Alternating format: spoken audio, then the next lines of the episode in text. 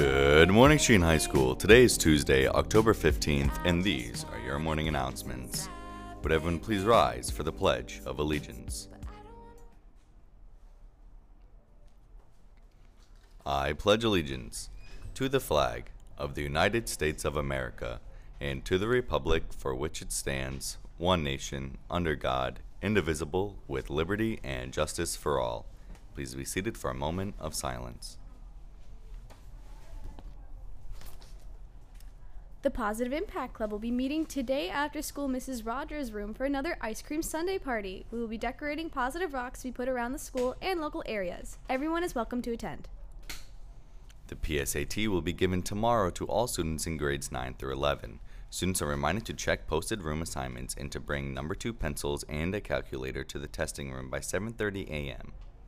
Chip, I'm gonna come at you like a spider monkey. Like a spider monkey. Go on.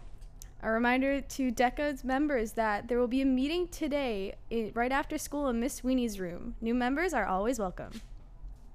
The next meeting of Adelante Titans will be today. Elections for officers will be held and bring your t-shirt design ideas. We meet every other Tuesday. Join us.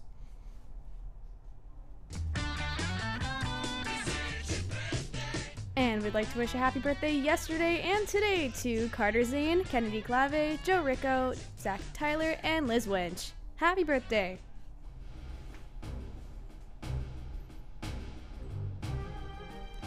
And now it's time for the first day of this week's Friday morning trivia, sponsored by Neil's Donut and Bake Shop, the most delicious bakery in Wallingford. This week's category is Filipino culture trivia, and today's question is How many major dialects does the Philippines have?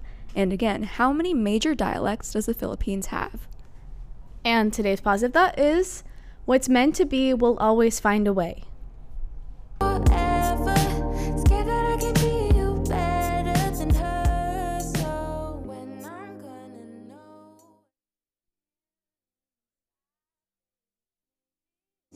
all in my